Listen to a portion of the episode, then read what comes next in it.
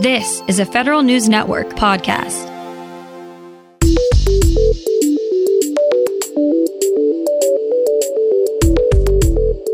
Coming up on today's Federal Newscast, the House gets through its version of the 2021 Defense Authorization Bill. We've got some details on just what's in there. Senate and House Democrats are calling out FEMA for leaving some key positions unfilled. The IRS is touting its success at recovering stimulus payments that went to dead people.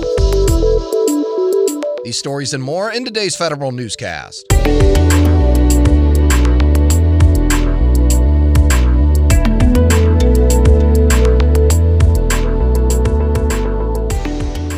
Welcome to today's episode of the Federal Newscast. I'm Eric White.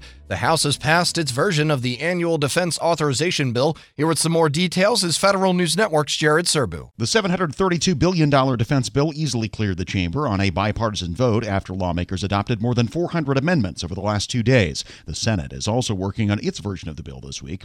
In both cases, the legislation carries numerous provisions not directly related to defense spending, partly because the NDAA is one of the few pieces of legislation Congress reliably passes each year. The final bill will still need to be reconciled in a conference Committee. In recent years, that process has taken until December. Jared Serbu, Federal News Network. Civilian federal employees have a few things to like about the House passed version of the annual defense authorization bill. One provision would allow federal employees working during the pandemic to carry over more unused annual leave than usual. Most federal employees can carry up to 30 days of unused annual leave each year. Another provision would codify the Federal Risk and Authorization Management Program known as FedRAMP. The measure would also streamline the certification process and make it easier for companies certified with one agency to receive similar approval at another. It's becoming more likely you won't be able to watch TikTok videos on your government device. An amendment adopted in the 2021 Defense Authorization Bill bans the app from government phones and other electronics. It also disallows any successor apps from the same company. The U.S. has had concerns about the video sharing application because of its ties with China.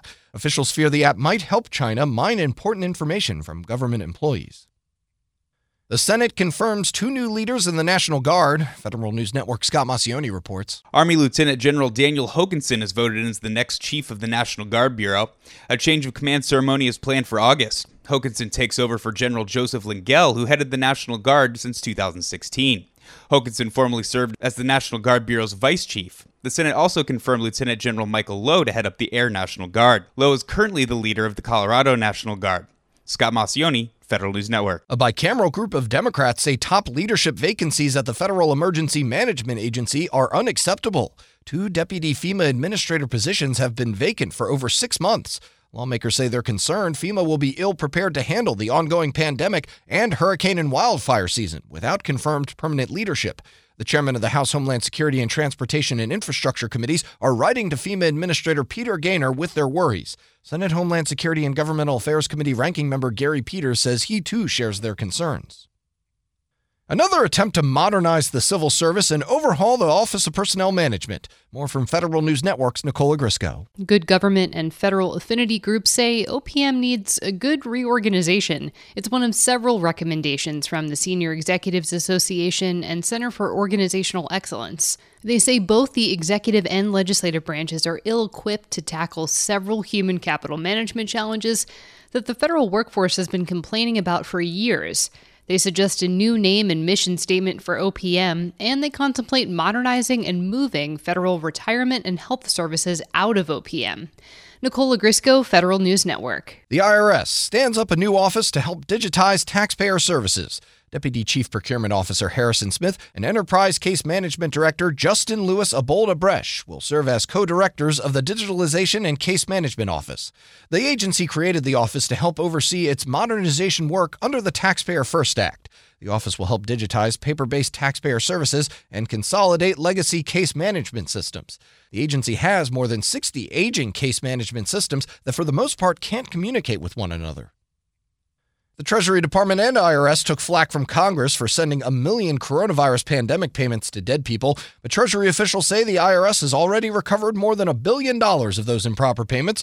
Treasury's Fiscal Assistant Secretary Dave Lebryk says that makes up about 70% of the payments, but he expects the IRS to find more return checks as it digs out of its backlog of taxpayer correspondence.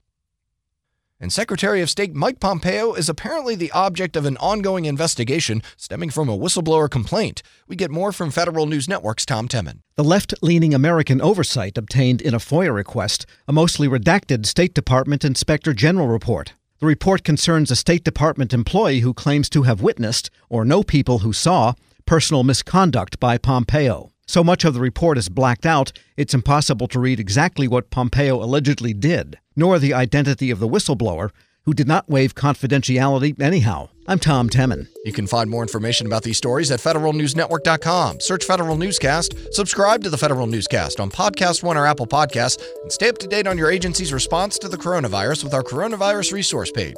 I'm Eric White.